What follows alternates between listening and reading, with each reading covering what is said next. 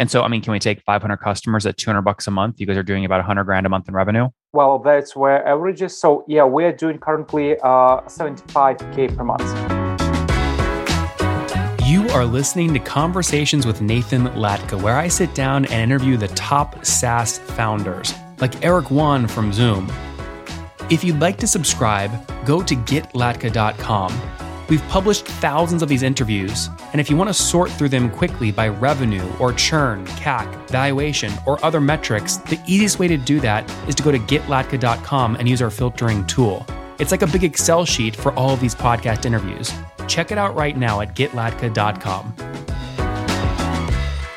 Hey, folks, my guest today is Vlad Zhovtenko. He's the founder and CEO of Red Brick RedTrack.io. He combines his passion for digital marketing and creating things since 2000. And now, as a founder, he's always looking for to learn from people who are ahead of him on both path and fundraise, but also likes to have a nice life besides startups. Vlad, you ready to take us to the top? Yep. We'll try so to. Is, just to be clear, so is Red Track bootstrap today or you've raised? No, we raised. And we raised ah, two raised. times already. Okay. All right. Well, don't tell us how much. We'll ch- chat about that in a little bit. But first, tell us what is the company? What are people paying you for? People paying us to get comfortable uh, daytime when they do digital marketing. Basically, mm-hmm. they see everything in their campaigns in green, and they know things are going good. If something goes bad, we have automation that can stop the campaigns, let them know, and uh, they will look and address the issues. Why are they paying us money? Because the whole digital marketing is shifting from third-party cookies to first-party data, and that's how RedTrack operates. It helps digital marketers measure their campaign performance across all channels consistently and based on first-party data. So that's what people are paying us for. I love this. Data, okay, and so yep. so what are people paying you per month on average? Uh, we uh, for the last two years that's basically since last time we talked, we increased our average revenue per customer from uh, 400 to close to $200 per month. And that's what people are paying us now. Of course, we have legacy customers, we have new customers. So that's averages are what they are. Vlad, just to be clear, sorry, you said you increased from 400 to 200. That would be a decrease. Sorry, for 40 to 200. Okay, that's what I thought. Yeah, last month, last yeah, time 200. you came on last time I came on back in 2019, you told me you were doing about $40 per user yep. per month. Now you're at yep. 200. What yes. drove that expansion? Uh, two things. Uh, we basically were cutting low tier subscriptions, adding high tier subscriptions, and to but not just cutting. We actually were expanding the product for those two years, uh, making sure that when we charge more, we actually deliver the value to those people mm-hmm. who pay more. And Vlad, what is your largest? Don't name the customer, but what's your largest customer paying you today annually? Annually uh, around 60k without 60, overspend. Yep. Okay. Because we and have so, and so why do they why do they pay you so much? Are you upselling seats or features or something else? Uh, we upselling seats and we're upselling volume. Volume of what? A volume of data uh, tracked for a particular customer is in billions of clicks per month. Volume of data measured by number of clicks per month. Yep. In this particular so case. Okay. So for someone paying you $60,000 a year, how many clicks per month are they managing through your system? Well, uh, slightly more than a billion. A billion in clicks per month. Yep. Wow, that feel a billion is a big number. It feels like that ACV should be like 120 grand or a million a year or something. Uh, that's our legacy customer. We have actually a uh, very uh, friendly uh, system towards uh, big data hello and most other customers we have don't have nearly as much uh, volume as this one customer does. I see. Okay. And now, how many customers are you working with today total? 500. Okay, 500 customers. And so, I mean, can we take 500 customers at 200 bucks a month? You guys are doing about 100 grand a month in revenue. Uh, well, that's where averages. So, yeah, we're doing currently uh, 75k per month. Oh, you're very close. You're very yeah. close to the million dollar run rate. Exactly. Yeah. And uh, I mean, I'll be honest, if not the war in Ukraine would be there. Last three months were a bit rough for us. A lot of customers we had from Europe, uh, actually, they, and actually from Europe, they were on a bit of uh, not decline, but let's say uh, steady growth. So we were growing a couple of last months, just one and two percent per month, which stopped us short of reaching one million ARR, which was my goal for June. Oh, I didn't know that. So you're you're currently based in Ukraine. No, uh, we have part of the team in Ukraine, part of the team in Lithuania, part of the team now across Georgia and Turkey. Wow. Okay. Interesting. Okay, so you're obviously moving pieces around as we deal with obviously the war going on as well, right? Yep. Yeah. And how has that impacted you? Uh, I would say uh, the biggest impact more was on team production uh, and capacity to move because you know when we have uh, developers actually having to run to bomb shelters three times a day, that impacts the production. In terms of wow. Uh, and meaning that uh, like part of our company was not working proper full times. A part of our company was even being full times. You know, people have other things to think about when there's war going on. So mm-hmm. it was an impact. It was mostly a mental impact to the uh, production rates, but I'm uh, grateful to the whole team that uh, they managed to find strengths to actually also think about the company, not only about things that are more important than business. Mm-hmm, mm-hmm. No, this makes sense, and I'm glad that, you know everyone's okay and you're managing through yep. it and still growing. Uh, you didn't grow as fast as you wanted, but you're still growing, which is great. Yep. Uh, now, how many folks are on the team full time today? Uh, we have 35 people. Uh, sorry, uh, two people will join next week, so we'll have 35. Now we have 33 people full time, and actually we expanded ourselves into new world. We have three people in our Brazilian office to address mostly customer success, our uh, US and Canada customers. Which for everyone listening right now who is or are based in Europe looking to expand to Brazil, how did you find those first three employees in Brazil? Amazing. We're extremely happy.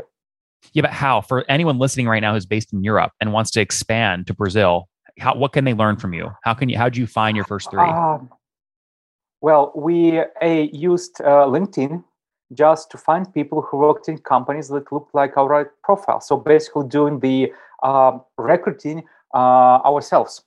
Uh, but uh, surprisingly, the path to us was opened by our first Brazilian hire when we had a local ad.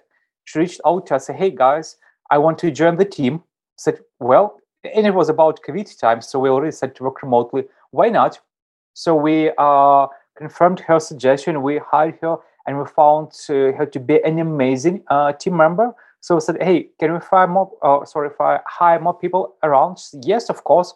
So we started to look around. We hired one more person, then one more, and we actually plan to hire more people in Brazil uh, by the end of the year.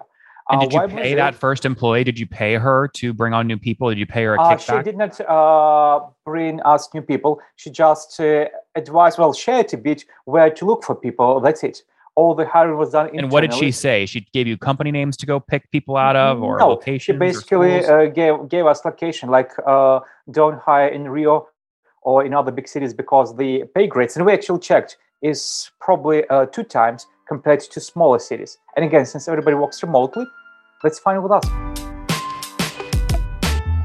Do you guys care about valuation right now, specifically your valuation? Do you think you might raise soon or sell a portion of the company? There is no other tool on the internet that you can use to get a better and higher valuation than FounderPath's new valuation tool. We have over 253 deals that went down over the past 30 days, all the revenue numbers, all the valuations, and the multiplier. That way, you can go filter the data, find companies that are your same size, what they sold or raised for or at and then use those as comparables in your decks to argue and debate and get a higher valuation and less dilution, which is the name of the game, less dilution. Check it out today at founderpath.com forward slash products, that's plural, forward slash valuations. Again, both plural, founderpath.com forward slash products forward slash valuations. What's a smaller city in Brazil that's better to hire from? I don't know what the smallest one. Well, what's where did you hire your people? What city? We hire from the north. Spell that. Uh, we from the north of Brazil. We have three cities, and actually, I don't know not a single name of the city. That's a shame. I'm just I just know that our team is in the north. The north. We have live calls, but uh, I heard the names of the cities several times, but they never uh, stuck in my memory. And the compensation you can pay the folks in north of Brazil is about half what you'd pay a developer if you hired them in Rio.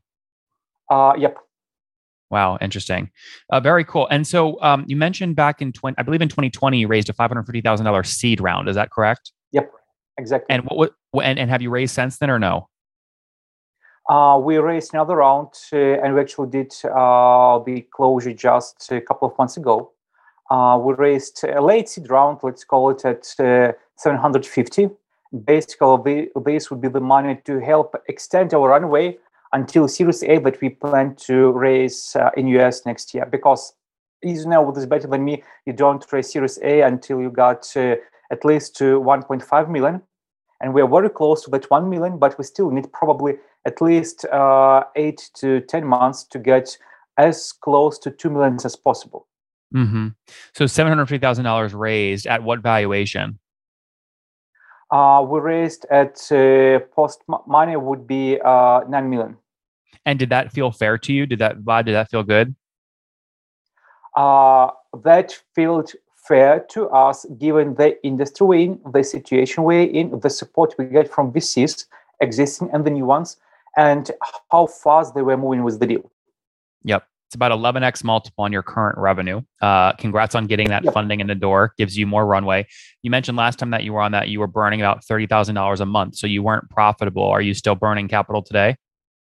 Uh, we're still burning capital today, and uh, actually, we uh, realized that if we want to hire developers aggressively, we will not be able to build product as fast as we need because the market is evolving and like as we get bigger customers we go in up market we get more complex demands and so we were not managing to get where we need with the small team we had in terms of development. So we actually tripled our, our development team in size over the last six months. And so our burn rate actually increased despite the revenue is growing. So are you burning like a hundred thousand a month now, or what's your burn? No, we're today? burning uh, like uh, sixty thousand per month right now. Okay, that's that's to- that's net burn, right? Yep. So your bank is going down sixty thousand per month. Yes, yes. Okay. So that's why we uh, got the runway yeah, you have plenty of obviously plenty of runway. Let's wrap up here talking more about product, right? Because this is a very interesting product. It's a very interesting trend, which is again, people moving away from cookies and more to first party data. You are working, one of your four key customers you sell to are SaaS companies. You help SaaS companies understand why their leads turned into subscriptions. Explain how you do that. Well, uh, we do that by allowing uh, the companies to see A, the channels that drive them traffic the channels that give them leads, and actually, which is more important, to see the customer journey. Because for SaaS companies, uh, that's not like one touch point conversion. Uh, but typically, especially for uh, SaaS like RedTrack or even uh, with larger tickets, they get multiple touch points across different channels Facebook, uh, display ads, partner ads, referrals before somebody commits to even a trial and then to subscription. So RedTrack mm-hmm. allows uh, SaaS customers, we're just talking about them, to see all those typical paths uh, that a visitor would make before converting to a trial. And then later on, since we combine um, on-site data with offline conversions coming from CRM HubSpot, for example, we can keep building that customer journey into multiple conversion stages from trial to demo to initial sign up to recurrent sales uh, so that uh, the marketers can see the best channels are the driving the best impacts. All the very cool, Vlad. Of channels. This makes tons of sense, guys. If you want to check it out, it's redtrack.io. Highly recommend it. Vlad, we're out of time. Let's wrap up with the famous five. Number one, what's your favorite book? Uh, my current favorite book, and probably still the favorite book for the last year, it's even here. It's uh, Extreme Ownership. Extreme Ownership is a good one. Number two, is there a CEO you're following or studying?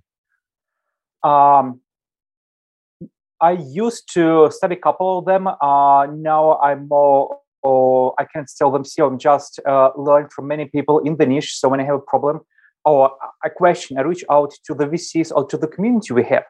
I ask that question and I get advice whom to talk to, who would give uh, me the best solution. So that's why I say the uh, advice that sticks most in my memory would be my talk with Competera CEO uh, six months ago when he helped me reshape our approach to pricing by just uh, listen, looking at our numbers and uh, saying me uh, one phrase that your customer pricing is not a journey from lower to higher. Your customer should be in buckets. And that was like, wow, you're so right. And we uh, reshaped our pricing completely. Guys, there, there you have it. Pricing should not be a journey. It should be buckets. That's a good takeaway there, Vlad. Number three, what's your favorite online tool for building RedTrack? Um, uh, my favorite online tool would be actually uh, Google Drive because Google Drive. I have Number- the docs, uh, slides, everything. Number four, how many hours of sleep do you get every night? Um, from six to seven. Okay. And what's your situation? Married, single, kids? Uh, uh, two kids in a partnership. Okay, good. And uh, how old are you? Uh, oh, hold on. Uh, this year I'll be 43. 43. Last question. Yep. Something you wish you knew when you were 20? Uh, I wish I would not quit my first uh, own business. Guys, don't wait. Redtrack.io, helping SaaS companies understand where their leads come from. He's grown from just $30,000 a month back in 2019 to now almost $80,000 a month in revenue, about to break that million dollar run rate. They just closed a, six, a $750,000 seed plus round at a 9 million post money valuation as they look to scale. Their team's based between Lithuania, Ukraine, and now also Brazil. They just opened an office in northern Brazil because developer salaries are 50% there, scaling nicely with their team of 33. We'll see what happens next. Vlad, thanks for taking us to the top. Thank you.